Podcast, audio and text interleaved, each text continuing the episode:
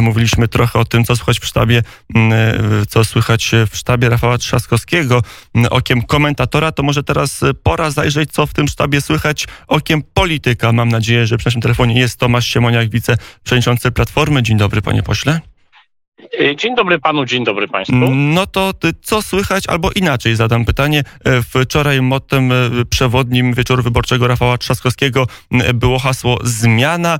Pięć lat temu Prawo i Sprawiedliwość tą zmianę dookreśliło jako dobrą zmianę. Jakim przymiotnikiem pan by dookreślił zmianę, jaką chce nieść Rafał Trzaskowski? Chodzi o zmianę obecnego prezydenta, pana Andrzeja Dudy, no, który uosabia rządy swojej partii, uosabia e, pewien model prezydentury niesamodzielnej, więc e, gdy mówimy zmiana, gdy Rafał Trzaskowski mówi zmiana, e, to sens tych słów jest jasny. Ten slogan dobra zmiana bardzo się wykrzywił, jest używany bardzo często jako taka karykatura dobrych działań, zwłaszcza jeśli chodzi, nie wiem, o pewne ruchy kadrowe, czystki w spółkach, karuzele y, kadrowe właśnie. Y, więc to, to jest jasne, że Rafał Trzaskowski chce zmiany i dokładnie jego wyborcy rozumieją o co chodzi, gdy tak mówi e, chce e, zmiany Rafał Trzaskowski, ale nie tylko e, zdaniem Rafała Trzaskowskiego on chce zmiany, ale także zmiany chcą w zasadzie wszyscy pozostali konkurenci Andrzeja Dudy. To jest tak prosta matematyka, że i Krzysztof Bosak, i Szymon Hołownia, i Robert Biedroń chcą zmiany i to tej samej zmiany? Ja nie wiem, czy tej samej. Po to rywalizowali w pierwszej turze wyborów na prezydenta ze sobą, ponieważ mają różne poglądy, różne zdania. Logika drugiej tury jest zupełnie inna. Tutaj kandyduje dwóch i dwóch walczy o zwycięstwo, y, więc y, zupełnie inne będą te dwa tygodnie kampanii niż y, poprzednie, pomijając już fakt, że Y, cała kampania no, była absolutnie nietypowa przez y, pandemię, przez y, przesunięcie terminu wyborów, ale wszystko zaczyna się od nowa i te dwa tygodnie, jak sądzę, one się już otworzyły wczoraj wieczorem, bo obydwaj kandydaci ruszyli. Rafał Trzaskowski pojechał do Wołomina, dziś też ma bogaty plan, podobnie jak słyszę urzędujący prezydent, więc będą bardzo ciekawe dwa tygodnie kampanii. To jeszcze informacyjnie, na chwilę się zatrzymajmy od, na tych spotkaniach. Wiemy, że e, Rafał Trzaskowski ma być w Płocku, ale gdzie jeszcze będzie? Pan poseł e, zna harmonogram Rafała Trzaskowskiego na dzisiaj? Ten harmonogram e, się tworzy, będzie w Płocku, dlatego że musiał przerwać swoją podróż w dniu, kiedy był wypadek autobusowy w Warszawie. Po prostu nie przyjechał do Płocka ludzie tam e, spodziewali się spotkania, e, więc to jest e, realizacja takiego zaległego zobowiązania. Natomiast jasne jest, że sztabowcy w tej chwili siedzą nad wynikami wyborów i będą zestawiać tak trasę, żeby jak najlepiej dotrzeć do tych wyborców, do których trzeba. Geografia wyników zawsze jest podstawą pracy każdego sztabu. Trzeba tutaj dokładnie zobaczyć, gdzie są rezerwy, gdzie warto jeździć. Dwa tygodnie to jest w naszej polityce oczywiście dużo czasu, ale bardzo mało, jeśli chodzi o jazdę i obecność, na co Rafał Trzaskowski stawia, tak? On przecież e, praktycznie nie wysiadał z samochodu przez te kilka tygodni, bo spotkania bezpośrednie, spotkania z ludźmi są, są jego dużą siłą. E, to do tych wyników e, teraz przejdźmy. Wyniki z 87 obwodowych komisji wyborczych przeszło. No i tutaj przewaga Andrzeja Dudy wzrosła co do tych wieczornych wyników nad Rafałem Trzaskowskim.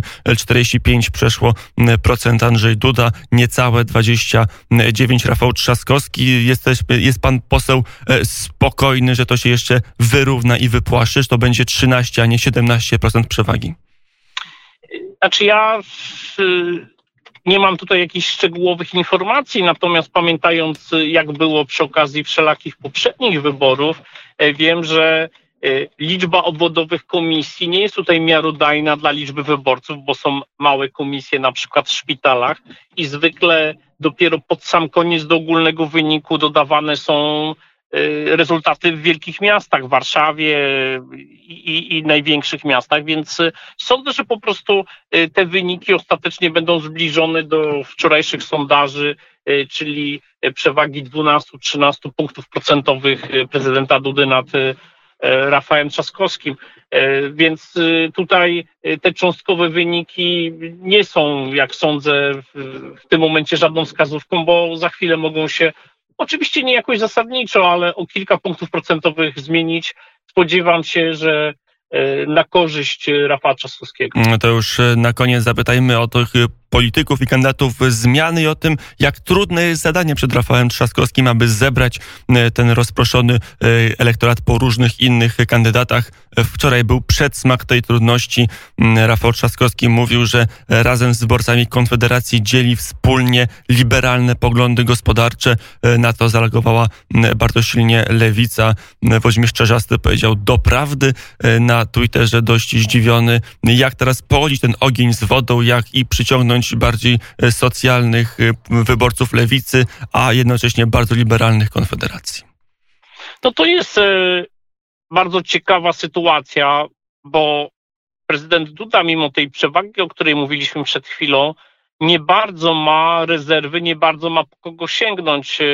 Sądzę, że wyborcy Krzysztofa Bosaka są dalecy od tego, żeby popierać Andrzeja Dudę.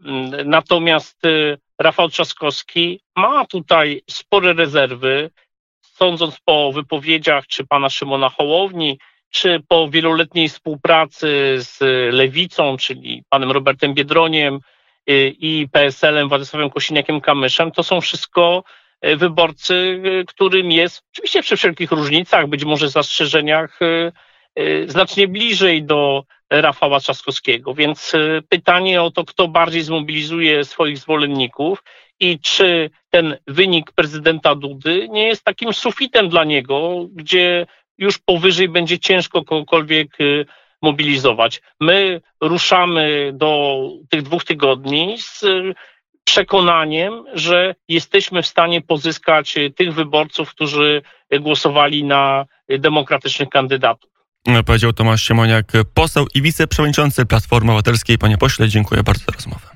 Dziękuję bardzo, dziękuję. E, mamy godzinę 7.36, to może e, odrobina muzyki w końcu nam się przyda, bo e, to już rozmawiamy razem o tych wyborach z sobą przez 26 minut. To może jeszcze jedną informację Państwu albo nie, nie. I informacje będą potem. E, na początek e, piosenka, e, na pobudkę piosenka mm, zespołu Proletariat Wstawaj.